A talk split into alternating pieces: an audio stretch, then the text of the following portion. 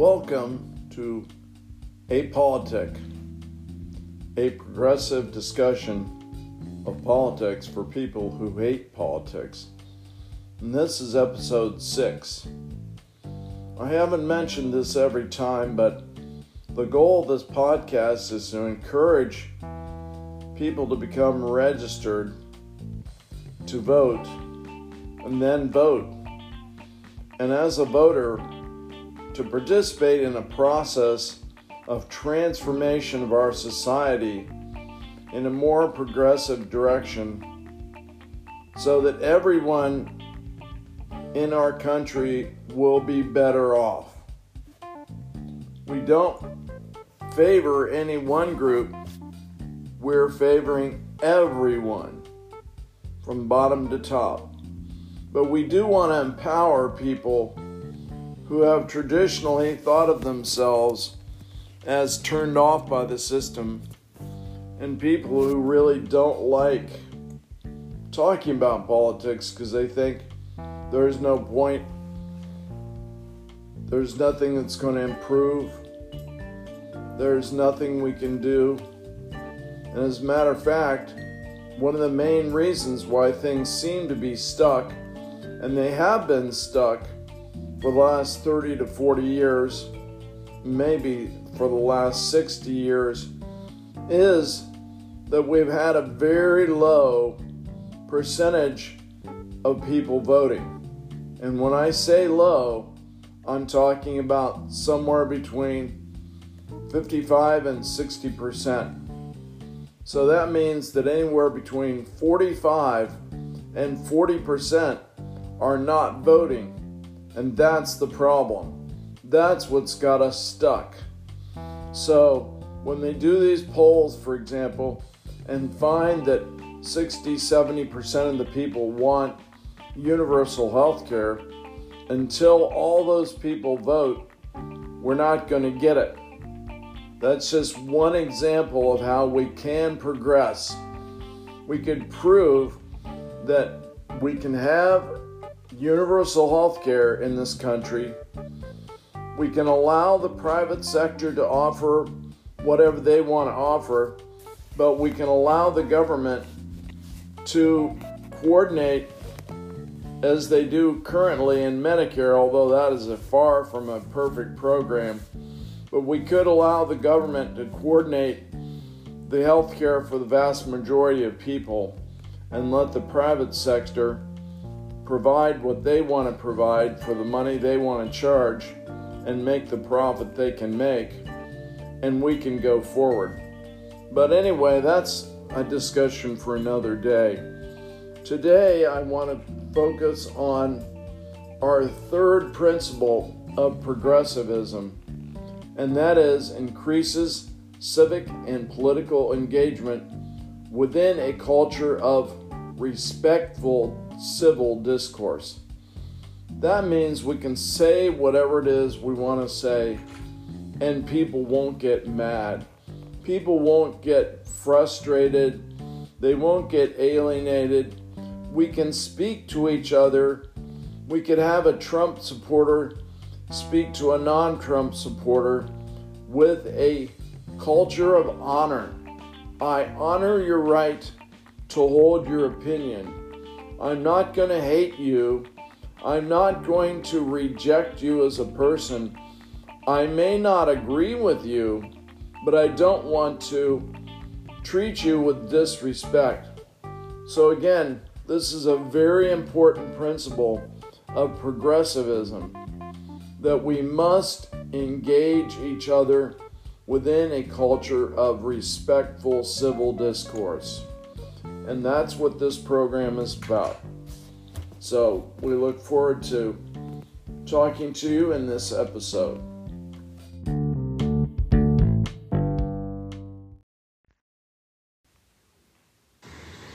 Okay, we're going to begin our 6th episode of Apolitic, the progressive discussion of politics for people who hate politics. And really what we're trying to do here, again, is to encourage people to re-engage as citizens for the benefit of our society. We want to be able to promote improvements in our society. We want to be able to bring back some things that used to be the norm in our society, and we want to push back against certain things which people may try to promote as progress, and yet they're just counterfeit. Or in some cases, they're not even trying to promote them as progress. They're trying to promote them as regress, that somehow we need to go in a reverse direction. We need to stop the progress and go back to a time where things were not getting better, but things were getting worse. Now, not too many people will actually admit trying to do that, but that's really what we're talking about. There are times when people are afraid to move forward. They're afraid to try something different, for example, to have universal health care. They're afraid that if everyone was covered by health insurance, then that would somehow diminish the value of people having health insurance and some people not having any coverage. And so they think, oh, I'd rather have just some people covered rather than everyone covered. But clearly the pandemic has demonstrated the flaw of that idea. So as we're talking today with Steve, my good friend, a former legislative aide to a city councilman here in Columbus, Steve's been involved in politics for a long time, and I've known Steve since 7th grade, so we go back a long way. I just want to ask Steve today, we're going to talk about our third principle of progressivism. And Steve, if you wouldn't mind, just read that principle so we can talk about that today. The third principle is increases civic and political engagement within a culture of respectful civil discourse. Okay, so we're going to be talking about how do you talk about politics with respect for the other person, regardless of what their opinion is. And what does that mean to you, Steve?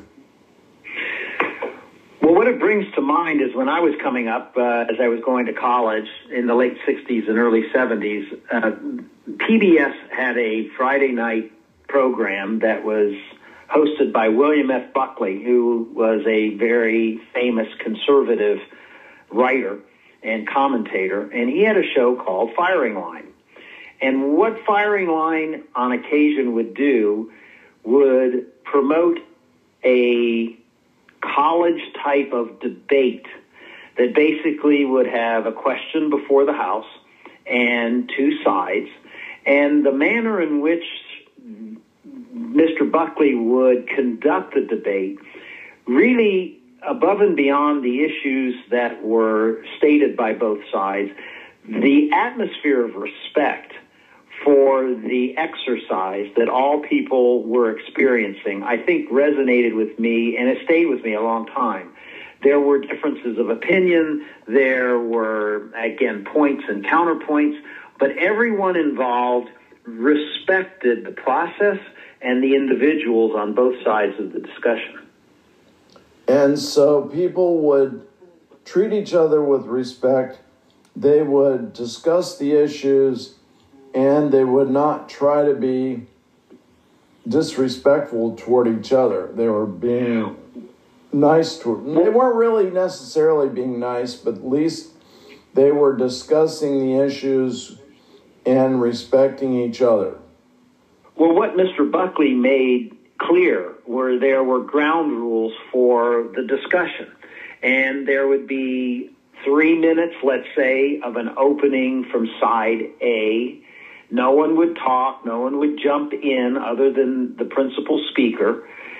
then the other side would be able to present their case on the question before the House, and then each side would then ask the other a question regarding the content of the statement they had previously made. If one side thought that a statement was made that was maybe not totally correct, they would then point that out. They were allowed to speak and conclude their comments by stating why they thought the comment was not grounded in truth, let's say. And then the other side would have the opportunity to counter.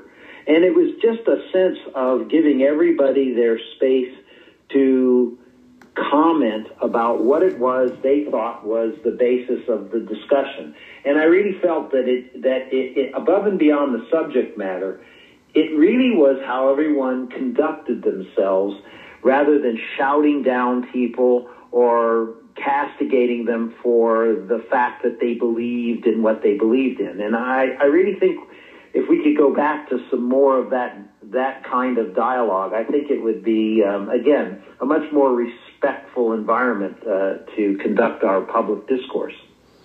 That makes a lot of sense to me. Now, there was also, in the 90s, a program on CNN called Crossfire. Do you remember that one?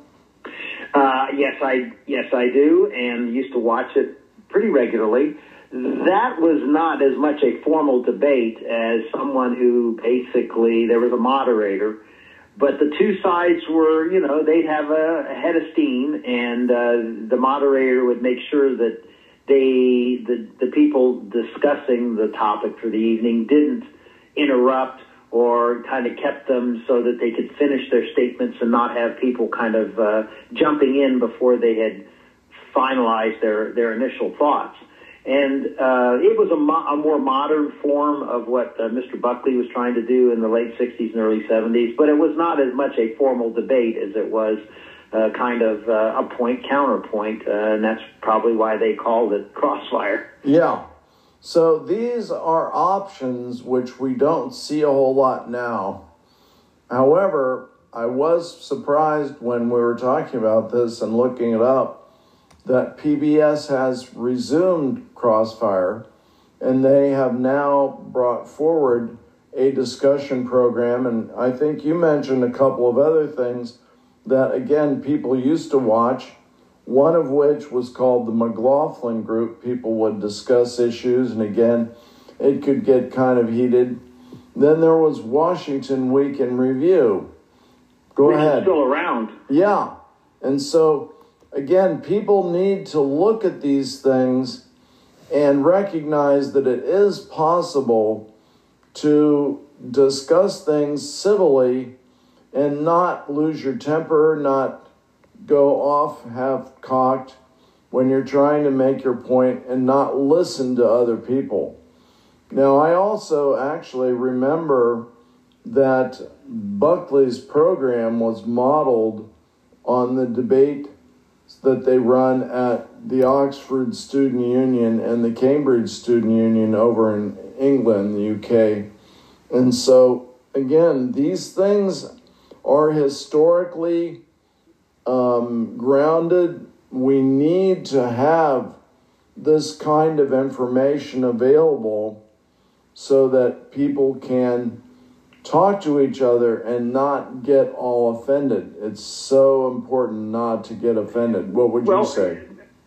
Part of the architecture of the modern times in which we live, everyone goes to their respective corners, and they will listen to the commentators and the viewpoints of those outlets that reaffirm or confirm what you may already feel towards a subject.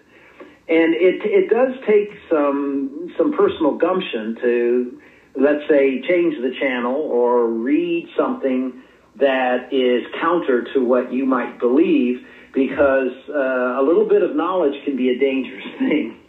And it's important that I think people keep open minds and let people flesh out an argument, try to bring as much factual information to your point of view.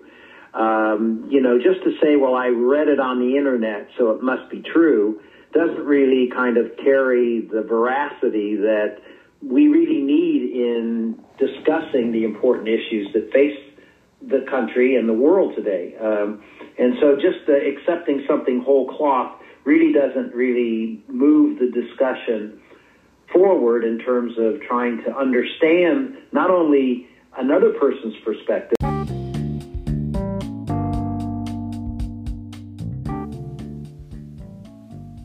Thank you for joining us for the first part of our discussion of Principle 3. So that's episode 6, and we'll look forward to seeing you again at another time. Hopefully you've enjoyed this episode, and we'll see you again.